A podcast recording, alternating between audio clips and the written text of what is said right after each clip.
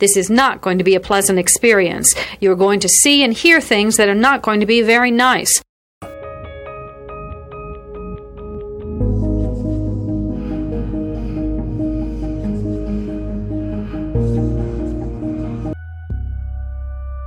Experts divide serial killing into two general types organized and disorganized. An organized killer brings everything he needs to complete the murder. A disorganized killer improvises. Begin.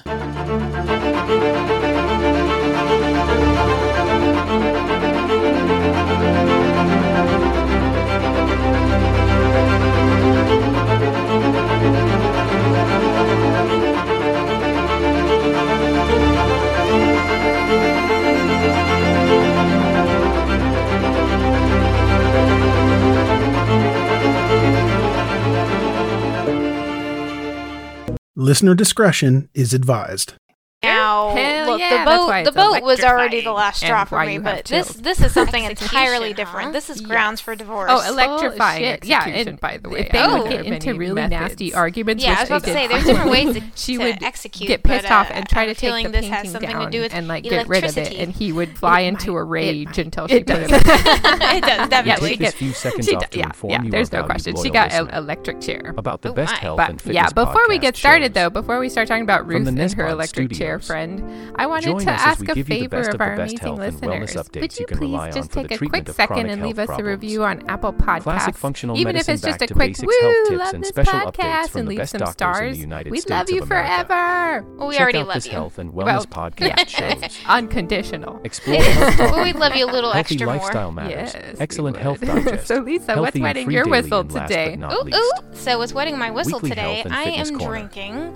Also, check out Nasty Boy TTC, the truest story Chateau never Saint told Michelle fiction podcast for that delicious. real life on the it go is. experience Paige, what with are you drinking? Year old I'm literally boy, just drinking who made our guest invite a vodka lemonade. List. I think that's a beautiful thing. He it tells us about his story as it happens in real time. But I'll tell you where the vodka life. came from. Please do. It's nasty it is boy Deep CC, Eddy brand vodka, and it's in Austin, Go get Texas, a load of that happiness because Texas. happiness is healthy Texas. as we know it. in Austin, Texas. Join us every week as we continue to How much have you drank? Not a lot, but I guess that deep Eddy Enjoy gets deep show. in me.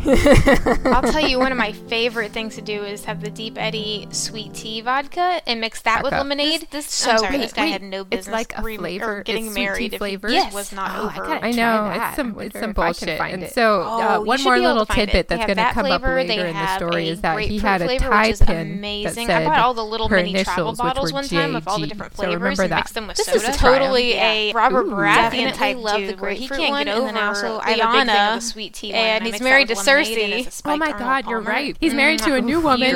You know, by all accounts, a beautiful, good wife to have, whatever. But he just cannot let go of that one girl who might not have even liked him that much anyway. We don't know because she's dead. I like to feel good too, Paige, and for all of you guys. Yeah, but I have a feeling Reference. this lady. Just in case you're like, oh, right, I'm sorry. Who's oh, Robert Baratheon? She's going to feel bad. This guy. I would be very surprised if anyone who wants to listen to this podcast. Oh, my. Okay, so we're giving it away all up front.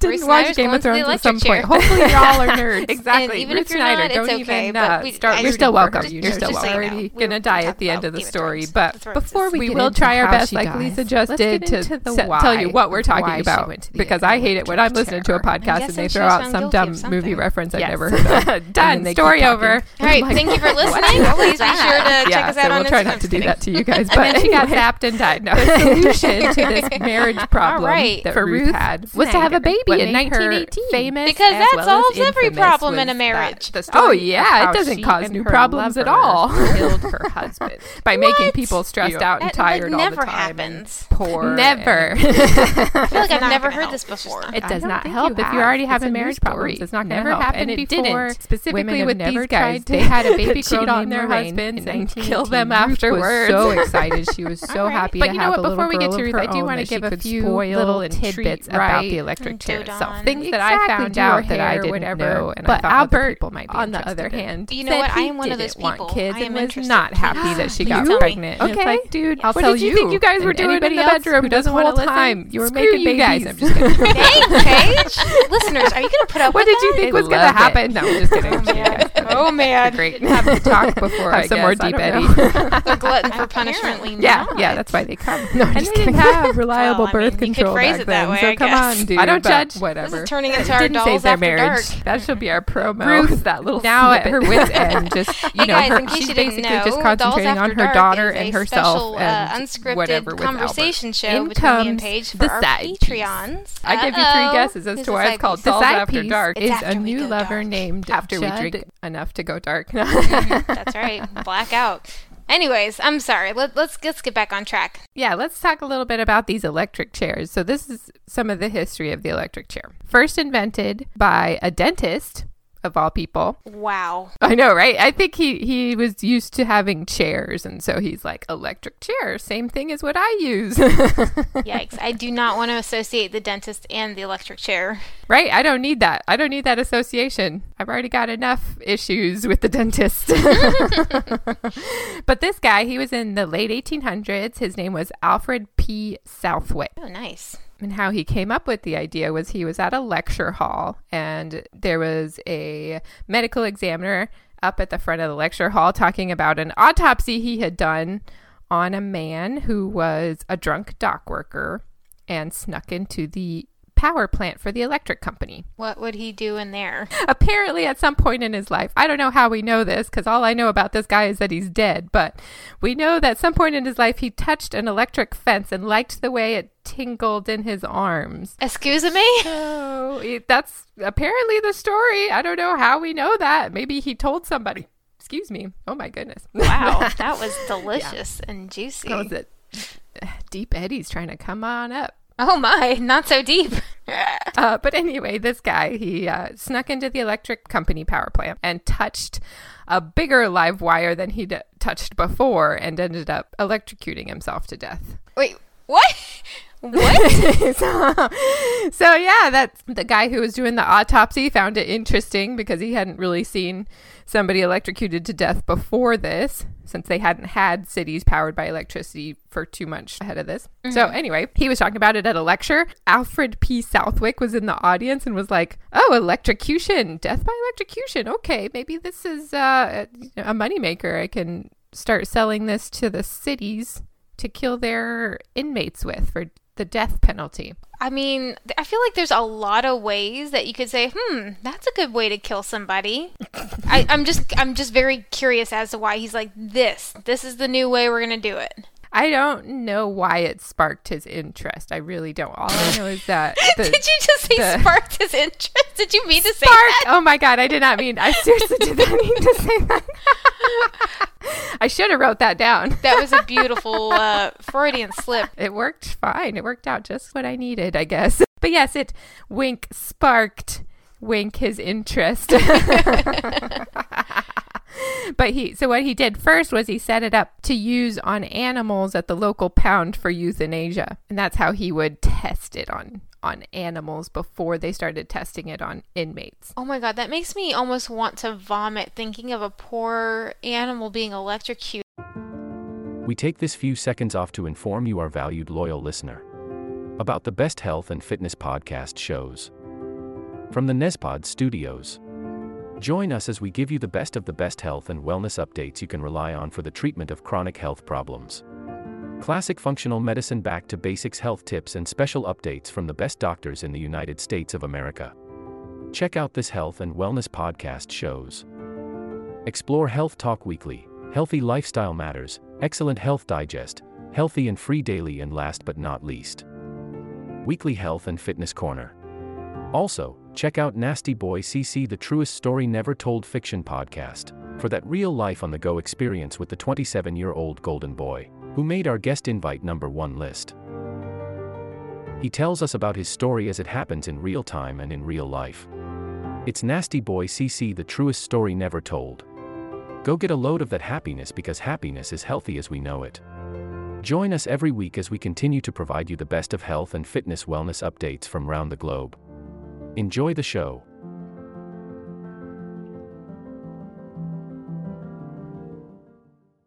Like, you know, screw people. You can go to the chair for all I care. I mean, as long as you're guilty. but I'm like, don't hurt the animals. Right, I know. Yeah, they're just stray dogs and stray cats that the there's a Buffalo, New York pound that he was getting these animals from and he killed hundreds of stray dogs and cats before he was like, "Okay, I think I've got it now." like, okay, I want to punch this guy. so, uh, the electric chair itself, after he perfected it on killing animals, it moved it to people. And they found out after several, several years of using the electric chair that it had one of the lowest rates of botched executions. What? I feel like my whole thing tonight is just going to be what? Yeah, that was me last week. Uh, sip, sip, what the shit? yeah, sip sip what the shit. Okay, so how how do This you botch? different. How do you bo- I mean, do you botch it by like it not killing? Is that how you botch a, a an electrocution? It just doesn't kill you? I think, well, yeah, I, I guess any of these that I'm about to mention, all the different methods that uh, has been used in America as a method of execution, of all of them, the botched means that they aren't able to kill them as quickly and humanely as they were hoping. But they still kill them. They always they kill all of them at, in the end. They just need to do it a couple times. Is killing really considered humane anyway? I feel like we're gonna have a whole No. ethics thing here, but I mean, I agree. Like at, at that point, what does it matter? A couple. I okay. I'm sure it matters a lot to the person going through it.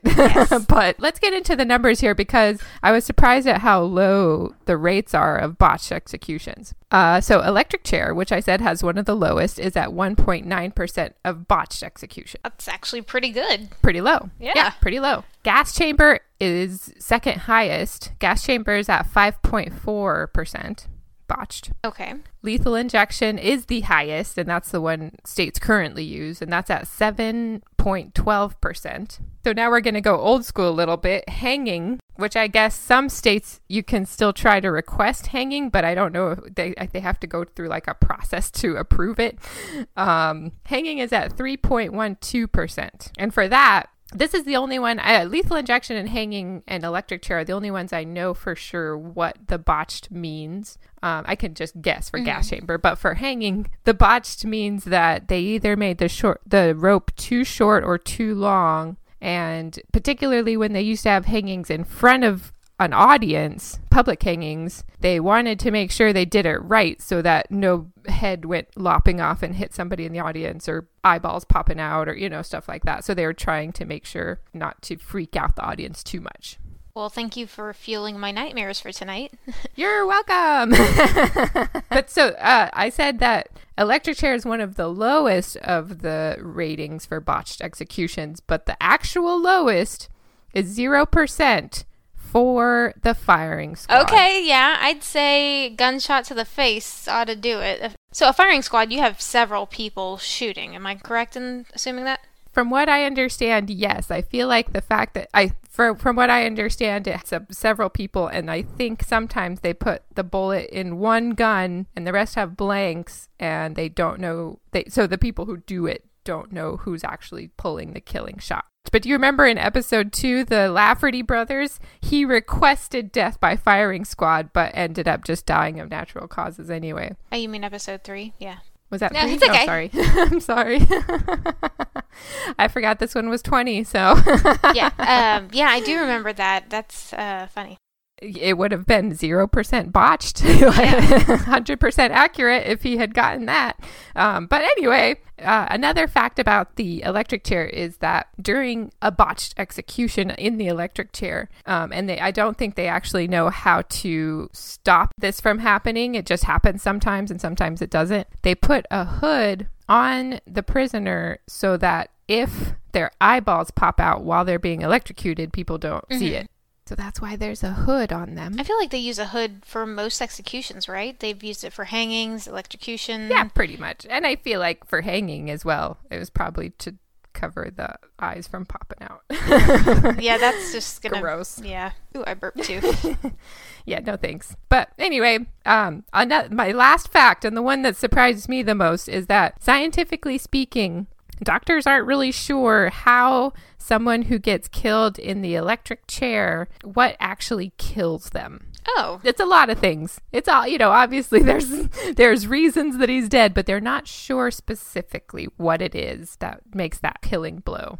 I guess it could be like mess up the electrical currents in their brain. Does it? Yeah, it does that. So Okay. that's that's actually that's one of the the facts. Uh, one of the reasons they think it actually happens is that it fries the brain. So the body's heating up too much and too quickly, and it boils the brain and cooks it. And because of that, at some point when it boils the part of your brain that handles the respiratory system, you stop breathing and die. And they they think that's what it is. That makes sense. Yeah. So I mean, I feel like that's probably the answer, but they can't say for certain if that's what kills you or probably amalgamation. I think that's funny that they just don't really know. I mean, with all the technology and all the understanding of the human anatomy and And how uh, long they've been using the electric chair.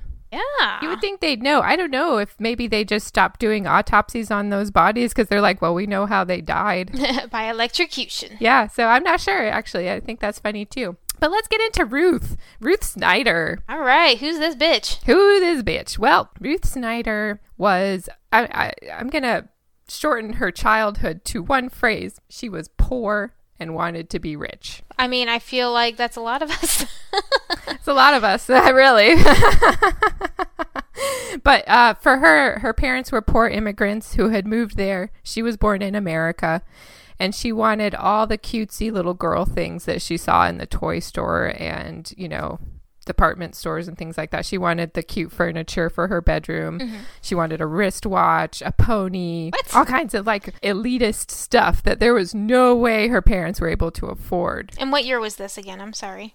Oh, she was born in 1895 in Manhattan. Okay, okay. Good time to be alive. Yeah. So yeah, she born to immigrant parents, wanted to have all the things. She wanted to be a consumer, but her parents were like, "Nah, can't can't afford it." But so she decided um, she didn't really like school, so she couldn't real she didn't feel like she wanted to have a career or anything. But she did learn housemaking really well. You know, like back then, that was the thing for girls to do anyway. Is you learn how to cook really well, keep a nice house, and keep your family happy and healthy. I think that's a noble pursuit. I agree. I think that is not where she went wrong. She was, I mean, you know, maybe she was a little greedy with thinking, like, my parents can't give me this, so I'm going to get a man who can. But that's kind of the idea back then, anyway. Mm-hmm. So, yeah, she was just, she wanted to have a family, really. She just wanted to start a family for herself. And enter at, at about 19, we're going to find her husband, her future husband. Aw. Yeah, so she was 19. It was about 1914. And Albert, who was 32 when he met Ruth and she was 19, you know, falls in love. They have like almost immediate chemistry. Aw. That's still a kind of a big age gap, but okay. A little bit of an age gap, it's true. And I, I think it, it, I'm not sure if it mattered too much back in the day or not. People were probably getting married like that. But Albert had met her because she was a phone operator and she happened to call his office phone by mistake. Okay. And, uh, you know, you have an office. You have an office phone, Lisa. Do you think that would be frustrating? If someone called me, If someone called you and was like trying to, you know, connect you to somebody and they thought you were in a warehouse of some sort and you were like, no, it's not me. uh, legit, that happened twice last week to me. Someone called asking to buy bulk taco seasoning, and I'm like, we make industrial mufflers for like hospital engines. He's like, oh, so you don't sell taco seasoning? Like, no, we don't sell bulk taco seasoning. You're like, don't you think I would know if there was a bunch of taco seasoning lying around that I could sell you? I, t- I told my coworker, I said, some guy called asking to buy bulk taco seasoning. She goes, well, did you sell him some? I'm like, damn right I did. You'll get the bill in the mail. She's like, that's why you're the number one employee. Employee of the month. Mm-hmm, I can sell some we don't even have. So, yes, I, I can understand how it can be a little frustrating, sure. Yeah, you're trying to do your job. You get this call. Well, that's what happened. Was Albert was a little frustrated with Ruth for calling, and she was kind of new to the job. He did get a little bit upset at her, and he started, you know, kind of mouthing off on the phone to her. Oh, my. Yeah. Until she said, "Oh, I'm so sorry, sir. I didn't mean to do that." She from California? That's me. That's just my voice. I was about to say, that, that sounded a, a little Valley girl, Paige. Probably. I've got a little Texas, little Valley girl mixed together to create a monster of an accent. Well, no one can place it. no one can place it. I'll say y'all and talk about surfing in the same sentence. No, I don't like surfing. But uh, Albert Liked the sound of Ruth when she was all cutesy and apologetic, so he asked her where she worked and he wanted to come down and apologize in person. Very nice. I guess. I mean, that's happened to me before when I was on the phone with customers and they, I, you know, they'll like start off the conversation all heated and then I, you know, calm them down, get them what they need. And at the end of it, they're like, you know, I'm so sorry that I was yelling at you. You know, I think I know where your office is. Do you mind if I stop by? That's another Valley girl. I swear. It's not, I guess that's the only voice I could do. No, that's that was uh, supposed to be a dude. that's okay. I guess it is creepy when you put it like that. Yes. I felt creeped out. Plus, I didn't want to meet them, but um, she did. She was like, "Yeah, you sound, you know, sophisticated and like an older gentleman. Why don't you come on down? That sounds great." Uh, now I, I guess I'm just leaning in. Yeah, But, I, um, I'm loving it. Ba-da-ba-ba-ba. Okay. I'll just uh, do it then. Uh, before we move on, Lisa, I do want to tell you what Albert did for a living. Please tell me. He was an art editor for a magazine. Oh, okay. Uh, what kind of magazine? I assume it's a magazine for boating because the name of the magazine is called Motorboating. I hope that would tickle you because it tickled me. I've, I'm deeply tickled. Isn't that great? I was like, they don't know what they had back then. Just kidding. It's my motorboat impression. Motorboat son of a bitch. exactly. Oh, lordy Lou. That's Albert. Albert was the motorboating son of a bitch. Except the problem was when he met Ruth, he didn't have anyone to motorboat. He had been single for a long time. Okay. Okay. But he did have a girlfriend before. He had a fiance 10 years before he met Ruth. Mm-hmm. And his former fiance was named Jessie Gouchard. We're going to be talking about her quite a bit. Jesse Gouchard. Gouchard? Gouchard? Gouchard. Yeah, I don't really know how to say it. Jessie Gouchard, I'm assuming. Sure. I- I'm good with Jesse Gouchard. If she has something to Yeah. say about it, she can tell us. Yeah, Great. Now there's going to be a ghost in front of me and be like, it's it's Gouchard. Damn right? They're like, I heard you. You said it wrong. Damn it. don't don't use a Ouija board is the message there. Yeah. Ain't doing it. Don't worry. The first time you open it, it'll start spelling out how to say Gouchard. but anyway, poor Jessie, she died of pneumonia while they were engaged before they got married. Aww. And it devastated little Albert. He was so sad, and he was at her bedside when she died, holding her hand the whole time. Romantic and so so tragic. It is, it's pretty tragic, and he never forgot about Jessie. Ever, ever, ever. Not even when he met Ruth. Um. So that's not so good. Not so great. Things sound like they're about to get sticky. So, yeah, yeah, exactly. You start to loosen the necktie a little bit, like, ooh, okay, here it comes. so, Albert proposed marriage after they'd been dating for a little while, and she agreed. She loved, she was so excited to be his wife. But the problem is that once they got married, they realized they shouldn't have got married anyway. How do you figure? There's a couple different things. Uh, first of all, and this might be the one that's easiest to work through, they had conflicting desires of how to use their free time. Okay, so uh, one like scrapbooking, the other like stamp collecting, like that kind of issue. I feel like those two could get along okay as long as they can have their own workspace. But uh, no, for them, it was almost complete opposites. She was the extrovert social butterfly. She wanted to go out. It's prohibition time, so she wanted to go out, find the little speakeasies, dance, smooze, drink, booze. oh, I like your rhyme there. But so that's what she wanted to do. She was a young girl. She wanted to get out there and live her life. But he was in his early 30s, which isn't old. No, But, it's uh, definitely not. Once you get there, you're like, how did I get here? how did I get here? yeah, what happened? But he felt like an old man, and I get it. At that point in his life, he was ready to sit in the evening with a nice book, have dinner, talk to his wife, and not necessarily go out dancing. Okay, like I can, I can get behind that for sure, especially as I am 33. of of a certain low 30 number yeah yeah. and also he just happened to be more of a philosopher than her she she was all about having a good time and laughing and joking around with pals where he, as he wanted to sit and have philosophical discussions about life and universe and what everything means. And he's an artist, you know. So you can imagine they just didn't have a lot to talk about. Sure. I mean, it's maybe they could try a little harder, but you know, sometimes that happens. They got married pretty quickly in the relationship, so they didn't have a lot of time to get to know each other. Mm. But like I said, I think that could have gotten worked through. Especially if, she, if they stayed together and she got older and was like, I don't want to go dancing anymore. Yeah. you know? like you could burn out on it after a while. Just give it some time.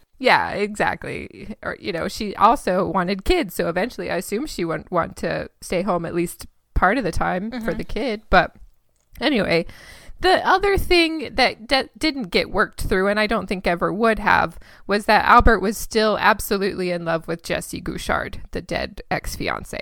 What? Wait, come on, dude. You shouldn't have gotten married if you weren't over your former fiance. Like I get it, it's tragic. And and I know some people that, you know, have lost a spouse and then they remarry and I don't mm-hmm. think you ever 100% get over it, but you do to a degree. You don't have to flaunt it. Yeah, so was he very obvious that he missed Jesse or did he talk about it or girl so obvious like he i think after they got married it probably got worse because the more he realized he didn't actually like ruth all that much the more he gravitated towards jesse and mem- remembering her Okay, I was like, please don't tell me that he gravitated towards like her, like he dug up her body, a la Carl von Cosel, Count Chocula. yeah no this isn't carl von Cosel style no thank goodness no he just uh he had a lot of memorabilia but not her body Memorabilia. What, what what did he have? Okay, I'll tell you. I'll tell you. He had a couple things. He had a boat that he named after Jesse, and he named the boat Jesse after he married Ruth. So that kind of sucks. Well, that's a slap in the face. it is a little bit a slap in the face. and Ruth didn't like it, as you can imagine. I can't imagine. Yeah. Yeah, I'd be pissed. um, and he would say things like, when he was talking about Jessie, he'd say things like, and Jessie was the finest woman I've ever known. Pointedly looks at Ruth, you know. Are you kidding me? Like, fuck yeah, he off. would say that. Everybody heard him say that. Poor Ruth over there in the corner, like, I don't know what I am, chopped liver. So that kind of sucks. She didn't like that. But he, you know, th- those are kind of the big things. The other stuff he had was like, he had a photo album with all, all pictures of him and Jesse. Okay, I hope you can hear my eyes roll. And you know he had to hold on to that. They moved around a couple times. I'm sure she kept trying to throw it away, but he didn't let her. I don't know. I would totally try and throw it away. Yes, I'd be like, oh, it burned in the oven somehow. No, I, if yeah, I don't know how cold I would be if I would truly throw something like that away or what, but I, I would definitely be hurt. I would be hurt too. You know, I've actually I've heard of couples who are really because both of them have lost people, like both of them are wid- widows or widowers, you mm-hmm. know, that they're able to honor their previous, you know, loved ones while still maintaining their current relationship. Yeah. And they kind of, you know, both talk about their dead loved ones together and it helps them heal and stuff. And so it's definitely possible.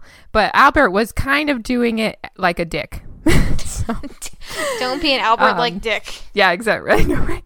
Uh, the straw that broke the camel's back for this was that he had a painting with Jesse on it. Like he had a painting of Jesse up in their living room. Okay, now look, the boat the boat was already the last straw for me, but this this is something entirely different. This is grounds for divorce. Bullshit. Yeah, and if they would get into really nasty arguments, which they did frequently, mm-hmm. she would get pissed off and try to take the painting down and like get rid of it and he would fly into a rage until she put it back. We take this few seconds off to inform you, our valued loyal listener, about the best health and fitness podcast shows from the Nezpod studios. Join us as we give you the best of the best health and wellness updates you can rely on for the treatment of chronic health problems.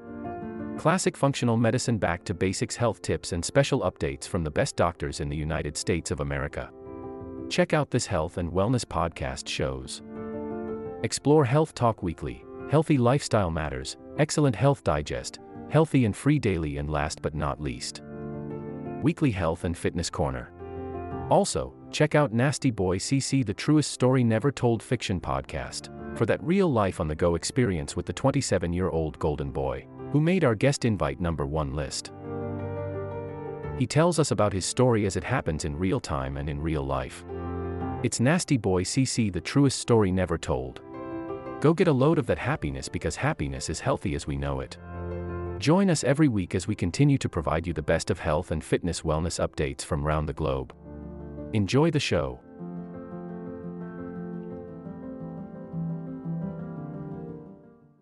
Back up. This this I'm sorry. This guy had no business re- or getting married if he just was not over. I know it's some it's some bullshit. And so uh, one more little tidbit that's going to come up later in the story is that he had a tie pin that said her initials, which were JG. So remember that. This is totally a Robert Baratheon type dude where he can't get over Lyanna and he's married to Cersei. Oh my God, you're right. He's married to a new woman who's, you know, by all accounts, a beautiful, good wife to have, whatever. But he just cannot let go of that one girl who might not have even liked him that much anyway. We don't know because she's dead, you know? Yeah. And for all of you guys, yeah, that was a Game of Thrones reference. Just in case you're like, Oh, right, I'm sorry." Who's Uh, Robert Baratheon? Who? Who's this guy? I would be very surprised if anyone who wants to listen to this podcast beyond a couple episodes didn't watch Game of Thrones at some point. Hopefully, you all are nerds. and even if you're not, it's okay. But we, I You're just- still welcome. Just, You're still just welcome. so you know, we we talk about Game of Thrones. The Thrones is. We will try our best, like Lisa just did, to s- tell you what we're talking about. Because I hate it when I'm listening to a podcast and they throw out some dumb movie reference I've never heard of, and then they keep talking, and I'm like, "What?" What was that? Yeah, so we'll try not to do that to you guys. But anyway, their solution to this marriage problem that Ruth had was to have a baby in 1918. Because that solves every problem in a marriage. Oh, yeah, it doesn't cause new problems at all. By making people stressed out and tired all the time and poor and It's not going to help. It's just not. it does not help if you're already having marriage problems. It's not going to help. And it didn't. Specifically with these guys, they had a baby girl named Lorraine in 1918. Ruth was so excited. She was so happy to have a little girl of her own that she could spoil and treat right. And Dodon. Exactly, do her hair, whatever. But Albert, on the other hand, said he didn't want kids and was not happy that she got pregnant. And it's like, dude, what did you think you guys were doing in the bedroom this whole time? You were making babies. what did you think was going to happen? Oh, man. Oh, man. He didn't have the talk before, I guess. I don't know. Apparently not.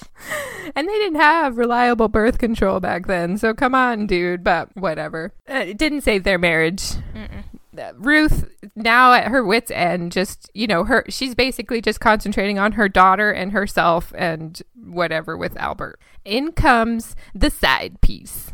Uh oh. Who's the side piece? The side piece is a new lover named Judd Gray. Judd Gray. Judd Gray, corset salesman, Oh, lover. did he really sell corsets? Yes, he was a corset salesman. mhm. Well, I mean, Mm-hmm.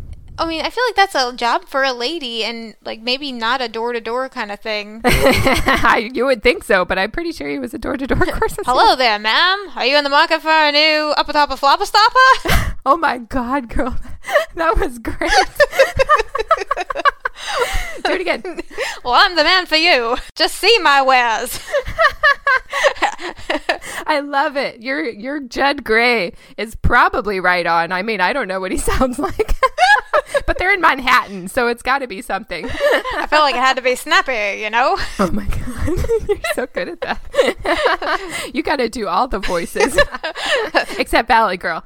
I'm sure you do a great Valley Girl, but I'll take over that one. Please do. I, I can do door to door salesman in 19 something or another, but 20s. Yeah, I can do 1920 salesman. That's yeah, that's actually where we are right now by the way. She met Judd Gray in 1925 Well, there we go. and that's when they started doing the nasty. like uh, like immediately. Like I don't know why they fell in love immediately cuz from what I hear, Ruth was gorgeous. I mean, she that's what they said anyway. From the pictures I think otherwise, but that was also after a murder trial, so it's hard to say. She's probably looking a little tired. I'm, I'm sure. Of it. yeah, I'm sure. I'm sure she lost some of her luster after that. But um so apparently she was gorgeous, but she was also gregarious and that kind of makes you more attractive. She was very funny and sociable and stuff. So mm. everybody liked Ruth, but Judd was described as being an average Joe and super easy to forget. Well, I would love to be described as that one day. You want to be easy to forget? I mean, you just blend right You're in. not. I, I was being sarcastic. Let's let's start there. Oh, No. okay. Okay, you're too good at being sarcastic because I thought for sure you wanted that. I know, right? It sounds awful. When I first read that, I was like, oh, that's not nice to Judd. But you'll see later. It's okay. It's okay. I don't like Judd. Judd's an asshole. We'll see. Anyway, Okay. you'll see. So, anyway, he's easily forgettable, average height, thick glasses, cleft chin. Like, there's nothing memorable about him. But he also tries to fade into the background. And Judd himself, he had a wife at home, just like Ruth had a husband. Oh, oh, okay. So double adulterers. Yeah, that's how to do it, right? I don't know. I wouldn't know. but so Jed was married, he had a kid, and later on, while they were going through the murder trial, he said this of his wife. Direct quote. Never could I seem to attain with her, meaning his wife at the time, mm-hmm. the comradeship that formed the bond between my mother and myself. Uh, so mommy issues. It sounds like. Mama's boy. Oh Lord. Yeah, so he's a mama's boy for sure, and he he said his wife basically he said his wife was perfectly blah, blah, blah, perfectly fine. was she now? Apparently, she was perfectly fine, but there was nothing special about her, and they didn't have any like deep connection. They were just polite to each other, you know, which I think that's fine. Nothing wrong with being polite to each other, but I guess he wanted more passion. Well, I mean, yeah, passion's good in a marriage, but respect and politeness goes a long way too. It can lead to more passion. Yes, that is what lasts. But he, he wanted somebody who could excite him, and he met that person in Ruth. I'm sure they're both looking for a little something something. Yeah, they were. They were both looking for something outside of their wedding, and that's that's what they found. Uh, and actually, after the affair got going and heated up, he started calling Ruth Mumsy. Come again? That's how much he liked moms. Yeah, mum Mumsy. Mumsy. I've never even heard that as a like. I've heard hot mama, but not Mumsy or little mama or something like. Well, hey there, Mumsy. Judd, you're back. Fancy I guess. Oh, that was bad. yeah, Mumsy. And she didn't call him Papa or Daddy or anything. She called him Lover Boy. Did she really call him Lover Boy? Mm-hmm. Okay. Mumsy and Lover Boy. Yeah, that's kind of weird to me, but hey, if that's what you like, get it. And that's what they did. They got it. They went on for two years with this hot affair. And as far as I know, his wife and her husband had no idea what was going on the whole time. Or maybe Albert didn't care enough to try and find out. you know, that's what I think. Lord. But she decided after two years of being in this torrid affair with Judd, I, I don't know if she necessarily wanted to end it to be with Judd, but she definitely wanted Albert out of her life for good, like permanently. Out of his life, it sounds like. yeah, she wanted him out of his life. Yeah. so before she started to try and kill him, she decided to take some life insurance policies out on her husband. hmm that's a good practice, yeah. Especially, you know, back then it was a lot easier than it is these days to get away with insurance fraud. As with H.H. Holmes, but with Ruth Snyder, she was she she might have got away with it, but you'll see later why she didn't. But she had three different life insurance policies 1,000, 5,000, and 45,000 on her husband. The rumor is that she got him to sign all three of the policies by telling him that the first policy, which was only $1,000, he had to sign it in triplicate. So he didn't even read the other two. He supposedly just signed them all and said, whatever, get out of my face. So she got away with it. She kind of told him they were duplicates, right? Yeah, yeah. She said it was the uh, form form in triplicate. So she so he signed the first one, and she's like, okay, the other two are the same thing. Oh, he didn't even know. Didn't even know. Read the fine print, bro. I know, I know. You start to see the little things that come out to tell you your wife is trying to kill you. First off, she hates you. I mean, and you hate her. So anyway. The $45,000 policy included double indemnity, meaning if his death was ruled an accident, Ruth would get 90,000 instead of just 45,000. Oh, wow. So that sounds pretty sweet. Yeah. At least that part of it. Well, I feel like some But- accidents are about to happen. Yes. She's like, I figured it out. Let's make it look like an accident. Herself, to herself, because Judd is not helping her at this point. Oh, okay. According to Judd, who said this to the newspapers later on, Ruth tried to kill Albert seven times on her own before she recruited Judd to help her. Wow, that's kind of a lot. It, it seems like a lot, especially the fact that Albert never figured it out. But um, she tried to set up accidents to happen to her husband. And the ones I'm going to talk about both occurred in the garage. The first one, he was working on the car. Somehow she set it up so that the jack that was holding up the car would break And hopefully the car would crush Albert, according to Ruth. That's what she wanted. Goodness. But it didn't work. It broke, but he got out of the way, so he was fine. And then another time in the garage as well, he was working on the car again, and she brings him some whiskey. I think the whiskey might have been laced with something, or she just kept bringing him whiskey because he basically passed out in the garage. Uh oh. So while he was passed out, she locked she she turned on the car to leave it running and locked the door so he was in there slowly supposed to die. Mm-hmm. But he did it. He woke up and got out and saved his skin. Jeez. At that point, don't you think like you could catch on? Like that, that one feels pretty obvious. You would think so. And there was, according to Judd, seven whole times of weird near death accidents. And Albert was just like, oh, interesting, whatever. I'm okay now. I feel like that's every time that Stewie tried to kill Lois and Family Guy. She's like, that the chair leg broke. I, I could have broke my neck. And he's like, damn you, vile woman. That's true. That's how it feels. He's just walking around like, I could have died. How silly. yeah. I bet Ruth is like, grinding her teeth in the corner. But yeah, so that's only two of the times. The other times, I, I'm not going to talk about. I just picked the two interesting ones. But mm. apparently, like I said, Albert didn't notice anything wrong. And it's likely that she didn't even try to do all these things and that Judd made it up for publicity later. That's possible. It is possible. That's the sucky part. Is that anyway? We'll get to it. But 1927, March 12th, 1927, Ruth and Judd finally teamed up after several supposedly unsuccessful attempts. Uh, Ruth and Judd finally are like, okay, let's make this happen tonight. So Ruth and her family, which is Albert and her daughter Lorraine, mm-hmm. went out for the evening. When they got back, Judd was already snuck into the house and hiding in the guest bedroom where Albert would not likely to be not likely to find him. Okay. After Albert and Lorraine were both kind of put to bed, Ruth snuck into the guest bedroom where Judd was waiting. She was wearing just a little sexy slip. Uh oh. Uh huh. Uh huh. It's gonna get. They wanted some uh, pre-murder action, so supposedly they had sex in the guest bedroom while waiting for Albert to fall asleep. I mean, you gotta kill time somehow. Kill time. You wanna kill some time before you kill your husband? Uh huh. Work, wink. By the way, honey, I brought you some corsets. but because that's part of the story is that apparently she was a little sensitive about her weight because she couldn't shed all of the baby weight. So Uh-huh. that was another reason she really liked him because she got like cheap or free corsets. But anyway, get yours, girl. Get it. Squeeze into it. and squeeze into it. Get it for free uh, or for sex. I don't know. But um, so Albert fall asleep and they snuck back into the bedroom where he was. Judd had brought with him wire, chloroform, and a five pound weight Sounds like what all I keep in my purse. for self defense, right? Of course, of course. Yes. I don't even know where to get chloroform. It might be super easy to get. I legit don't I have know. no idea.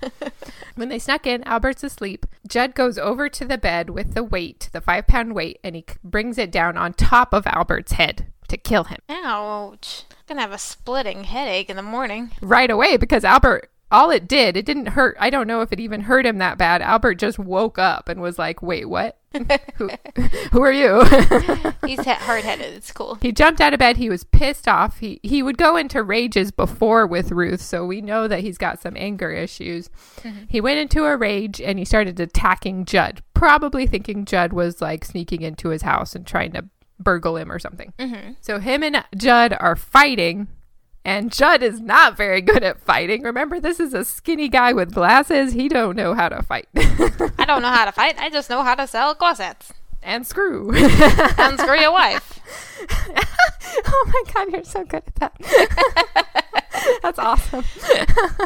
so, yeah, yeah, that's it. Basically, Jed was like, "Ah, shit, I don't know how to deal with this." So he said, "Help me, Mumsy, if you want to go for it." Help me, Mumsy. I'm trying to kill your husband. I'm not having much success here.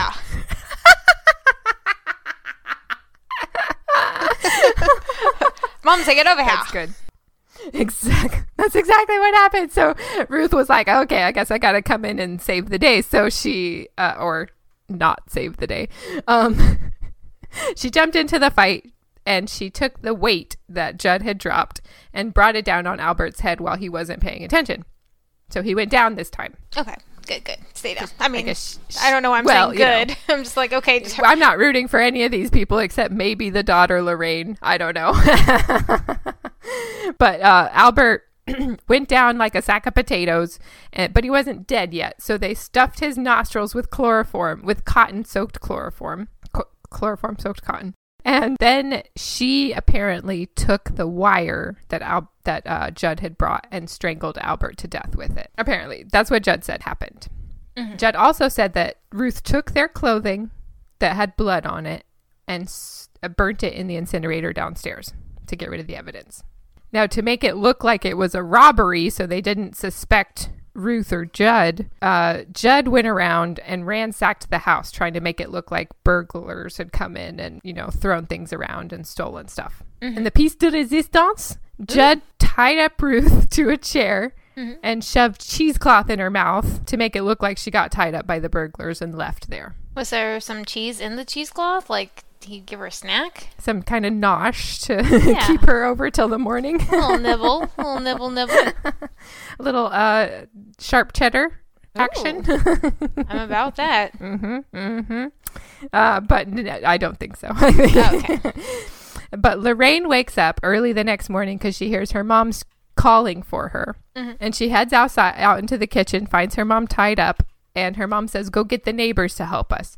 So Lorraine puts on her robe, runs to the neighbor's house, where they call the cops and try and figure out what happened. Well, the cops untie Ruth and they start asking her questions like what happened last night. Mm-hmm. And what she told the cop was that two large Italian men had shown up, but while they were all basically about to go to sleep, Lorraine was already in her room asleep. And the two large Italian men stole her jewelry, tied her up, knocked her out, and then they must have killed her husband after she was knocked out. She didn't know that part, supposedly. Okay. So that's her story. That's what she says happened to the police. And the house did look turned over. Someone had uh, gone through and like did some upturned furniture and stuff. And as far as they could tell on first glance, the jewelry was missing. So they're like, okay, maybe it's a little bit of an open shut case. We just got to find these two guys who did it. These two Italianos. Okay. Yeah.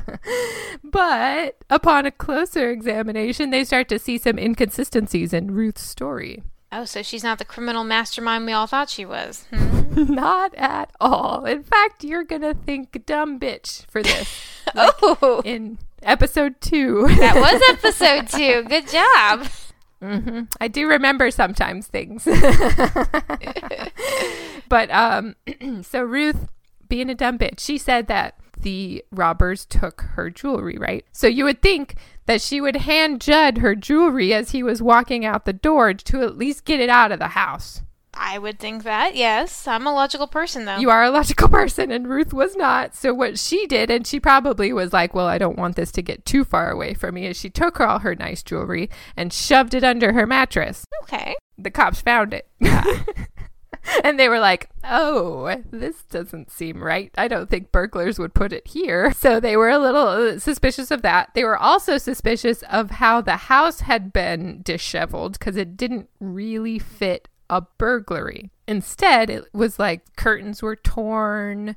There was a couple pillows thrown around. There was a few chairs that were knocked down. It didn't. It looked more like a, a party had been there. Oh, okay. So it was starting to look a little staged too. yes, yes. So they were like, I, the, whoever did this didn't know what a robbery was actually gonna look like. so they got suspicious. That was Judd. So both of them are dumb bitches in this together. Okay, I I can take that. Yeah. Yeah, at least they're doing it together. So- but it, now it, it starts to get into some harder evidence. In her handbook, they found a check for $200 made out to Judd Gray, corset salesman. That's how they found Judd's name and added it to the mix. And then they they were like, okay, well that could could be for a corset, right? Sure. I But mean, yeah. Could be. But they also found in the same bag, they found a letter from Judd, a love letter where he calls her mumsy. Not with the momsy again. exactly. She's keeping these things basically out in the open and being like, but it was robbers. I, it kind of sucks. And the, to add insult to injury, the cops found Albert's uh, tie pin. And remember, it said the initials JG for get Jesse Guishard. Unfortunately, they didn't know Jesse Guishard, and there was no reason for them to. So they assumed it was Judd Gray's ch- tie clip. Oh he had been no! I know. Poor Ruth. She was like, that damn tie clip. I've been hating it for how many years now? And it is the thing that brings me down. It will be the death of me. it is the death of her. Yeah, Albert's uh, revenge from beyond the grave. Real uh, super sucks for them. So basically, the police realize what's going on. They just have to get Ruth to admit it, or you know, find Judd. But they bring in Ruth, and they're like, just a casual, like, we just want to ask you some more questions to fill out the rest of the paperwork. So she's like, sure, no problem. She goes in with them, and the one of the first questions out of his mouth, real casual, just making chit chat. He says, "And how about that Judd Gray?" she says immediately, "Has he confessed?" Oh no! she didn't even be like, "Who's that?" I mean, who's that? I don't know. You mean the guy that sold me my corset? she could have said that. Like that name sounds familiar. I think I bought some corsets from him. What of him? You know? Yeah. Know? Man, she made that real easy. She could have at least tried, but no, she did it. She said, "Has he confessed?" Like cl- guilty conscience coming through. And they said, basically, they were like, "No, bitch, but you just did." so Ruth and Judd, after this whole debacle, We take this few seconds off to inform you, our valued loyal listener, about the best health and fitness podcast shows from the Nezpod studios. Join us as we give you the best of the best health and wellness updates you can rely on for the treatment of chronic health problems. Classic functional medicine back to basics health tips and special updates from the best doctors in the United States of America. Check out this health and wellness podcast shows. Explore Health Talk Weekly, Healthy Lifestyle Matters, Excellent Health Digest, Healthy and Free Daily, and last but not least, Weekly Health and Fitness Corner. Also, check out Nasty Boy CC, the truest story never told fiction podcast, for that real life on the go experience with the 27 year old Golden Boy, who made our guest invite number one list. He tells us about his story as it happens in real time and in real life. It's Nasty Boy CC, the truest story never told. Go get a load of that happiness because happiness is healthy as we know it.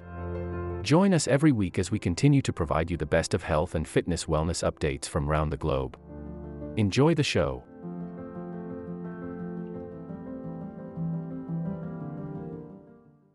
They both get arrested for first degree murder and they go on trial. As they should, yes. Ruth and Judd immediately turn on each other Mhm. and they start pointing the finger like it was all their idea to each other. Oh, so much for this this lovey-dovey mumsiness. I know, right? That was quick. so Ruth blamed Judd, said that it was his idea to get the insurance policies and that he had done all the, the attacking on Albert and she didn't do anything. Mm-hmm. What I told you guys before was Judd's side of the story. His was a little bit more like, yes, I did participate, but it was mostly her idea and she did the killing blow. So I, because of the differing stories, like for her, it was all Judd's fault and Judd did everything. And then he said, well, I did this stuff and she did this stuff. His sounded a little bit more believable Yes. because he was saying he was culpable a little bit too. But it didn't matter. In the end, both of them got sent to the electric chair. okay, so they're both found guilty. Both are gonna die. That was on in 1927, May 13th, 1927. Both were found guilty by the jury. Judge sentenced them both to death, and they were sent to the death house at Sing Sing. The death house, huh? Yeah, That yeah. I guess that's where they send them. Can, back then, I think that's what like a nickname for the for like death row inmates the death prison. row. Thank you. Yeah, that's what they called it in the newspaper anyway. Okay. But so they were gonna go to death to the death house at Sing Sing, and then they were gonna meet old Sparky, the electric chair. Old Sparky, huh? Old Sparky. All right. Is that like a brand name? I it might as well be right because the the electric chair in Huntsville, Texas prison was also called Old Sparky for a long time. So when when I read this, I was like, "No, Old Sparky's in Texas. How dare you, Sing Sing, try to steal the name?" I'm sure it was a common nickname. And for those of you that don't know, Paige actually went to college in Huntsville, so she would know. That's true, Lisa. I did. I did go to college in Huntsville, and I also visited the Texas Prison Museum several times as a child. I'm so That's jealous. Like I, I live here. I need to go. I need to just pick a weekend and go. I think you should. It was awesome. I've been there a lot. And if it's still open, I don't even know if it still exists. But if it does, I say go see it because they have old Sparky in the f- in the wood, not in the flesh. in the wood. uh huh. You can't sit in it, but it would be cool if you could. Oh my god, if you could sit in it, I would be so happy. Wouldn't that be great? Maybe they should charge for it, like twenty bucks to sit in it. People would pay. I would pay. So anyway, um, I'll be sure to let them know next time I'm there. yeah, please give them a little tip. Like, hey, by the way, I would have given you five stars on Yelp, except Except we can't sit in Old Sparky. yeah, I want to send Old Sparky, even if you charge extra for it. I feel like that's a perfect way to get haunted, though. Like, Ooh, yeah, good idea. Maybe don't sit in it. yeah. I mean, in theory it's would. fun, but in actuality, you go and get haunted. I'd still do it. but anyway, um, so why is the execution of Ruth Snyder more important to the story than what the whole fucking thing that we just talked about? The reason I told the story was to tell you that, excuse me, the trial of Ruth and Judd was all over the tabloids the entire time. There was like local celebrities showing up just to sit in the trial uh, for no real reason. These two were no names. But for some reason, the tabloids went nuts on their trial. So, leading up to the execution of Ruth Snyder um, and Judd Gray, people were anticipatory of it because they had been following the trial the whole time. So, they were ex- set to be executed January 12th, 1928. Judd and Ruth were going to be executed on the same day because they committed the same crime. And when it was Ruth's turn, at the electric chair, a reporter was there with a camera strapped to his ankle. He snuck it in. How big were his pants? Because I know those cameras had to be big. They were they were so bulky, but there there is a picture online of this guy with the camera on his ankle. His name is Tom Howard, and it was a single use camera, so it's a little smaller than the other cameras they had of the day, but still pretty bulky. I guess people just weren't looking at his ankle. I don't know. He has cankles. Leave him alone. Exactly. He was maybe he limping a little bit, so they thought maybe he had a fake leg. I have no idea how he snuck this thing in, but he did. He was sitting down with a camera on his ankle, and he worked for the New York Daily News, who had sent him in there not necessarily to get a picture, to but to get a good story. Yeah, he thought he'd do one better. He did. He was like, "Fuck you guys! I gotta figure this out." Talking to the prison guards who Yeah. were supposed to stop him. so, as as you can assume, uh, cameras were not allowed at executions, at, at uh, electric chair executions. It just was, I guess, poor taste, so they didn't allow it. Sure. But he snuck one in. Tom Howard did. So at the t- at the moment, Ruth Snyder's sitting down. She gets the electric currents through her, and as she's dying, after the whole thing is over, he take he pulls up the pan of his leg and takes a quick picture of her from that camera Oh, as she's dying? as she's dying. So while she's taking her last breaths, he points his toe at her and takes the picture and just hopes that it catches her because, you know, it's a one shot camera and I'm sure it, probably had like a flash or something. So I bet all the prison guards were like, what the fuck was that? they probably thought old Sparky was sparking or something. right? Maybe they thought it was normal. I don't know. But uh, he did get away with the camera, so I assume they did not know. He got the picture. They- I think that if they had known, they would try to confiscate the camera. Yeah. But he th- he got away with it. So Ruth Snyder, poor Ruth Snyder, was electrocuted to death. He took a picture of her while she was dying, and that's where her infamy, you know, was solidified. So did this make it like in the actual newspaper? It did. It did. The next day, it ran in his newspaper that he worked for, the New New York Daily News.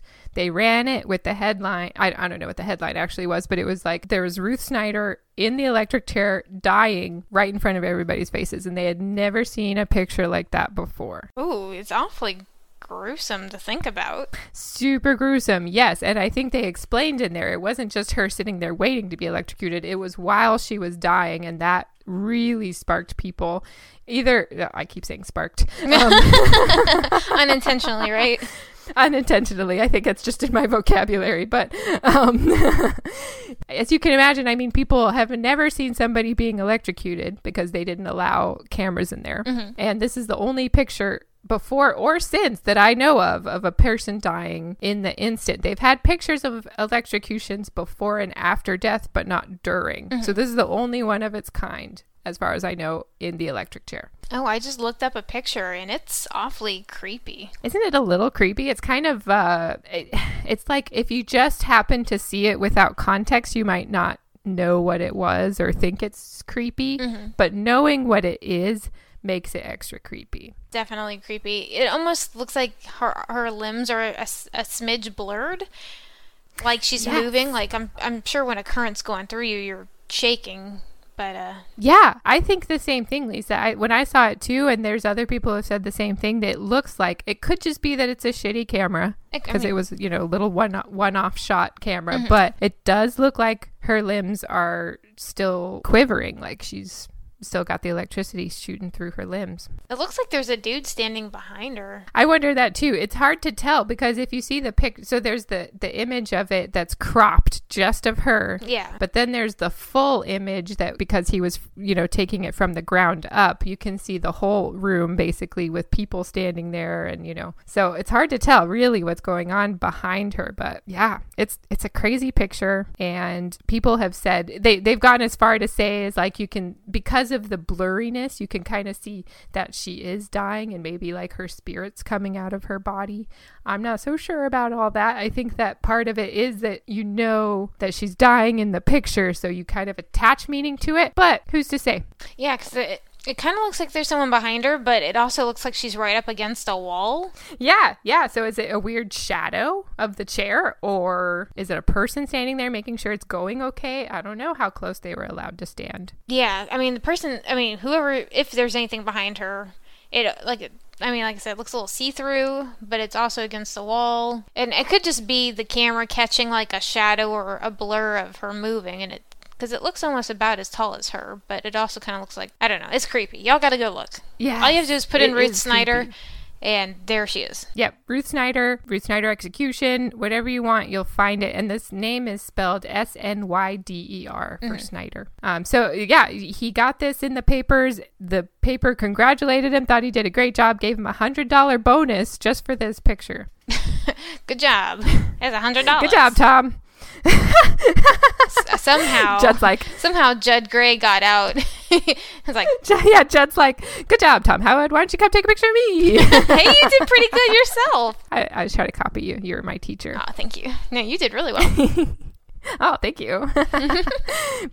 but um, because of Tom Howard's antics on the day of Ruth Snyder's execution, from that day forward, particularly in Sing Sing, they would always have the journalists lift their leg to make sure they didn't have a camera on their ankle. Oh, that's hilarious. and as far as I know, nobody else tried it. Yeah, they probably caught on pretty quickly. Yeah, they were like, uh uh no, no, no, no, no.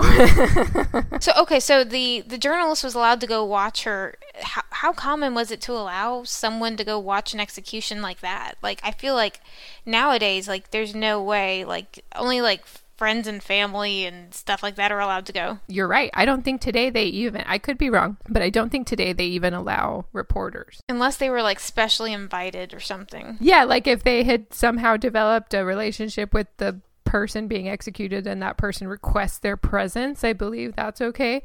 But back then, it, it wasn't open to the public. I don't think just anybody could get in to see an execution, but they did allow journalists, I believe, but just no cameras. So to wrap it up with Judd Gray. Our favorite forgettable face. I'm Judd Gray. I got a forgettable face, but I did a heinous crime. and they about to get me for it. I'm about to fry. For reals, he is, because unfortunately, when it was his turn at the chair, the same chair, old Sparky, that Ruth had just sat in, he unfortunately was botched. His execution was botched and his feet caught fire. Oh no, he was the one percenter. Yeah, he was one of those one percenters whose, whose uh, execution was botched. Oh jeez. Uh, but Ruth's wasn't. Okay, Ruth's was not botched. it was just photographed. It was just photographed. yeah. so they both have interesting stories. Yay! Stupid Judd. I think it's his fault that we see Ruth the way we do because he was the one that talked to the paper more than she did. So the paper basically called him like some lovable Joe Schmo who got wrapped up in her world, and she's like this Spider Woman who I don't know. Spider Woman sounds more like Spider Man now, but I meant like Black she- Widow. I think that's what you're going for. Is a Black Widow. Thank you. A Black Widow. Yeah, like she was just trying to use him to kill her husband for her, Uh-huh. is what the media painted her as. And I'm not sure that's the case. I kind of feel like it was the both of them. But she chose to keep quiet, where he, Yeah. you know, he told his story, and you have no other story to like go off of. Yeah. Then that makes sense that they're gonna say, okay, well, she's the she's really the bad one. I mean, he got roped into it because of her. Right. Yeah. He's this dumb Joe Schmo guy. He couldn't come up with a plan like this. It's got to be that one, you know? I'm no Joe Schmo. I am Judd Gray. that was terrible. No, you must have it wrong, sir. Judd. But that's our episode for today. Thanks, everybody, for listening. This will conclude the episode. Thanks for tuning in. If you like what you hear, please leave a comment and subscribe. Thank you.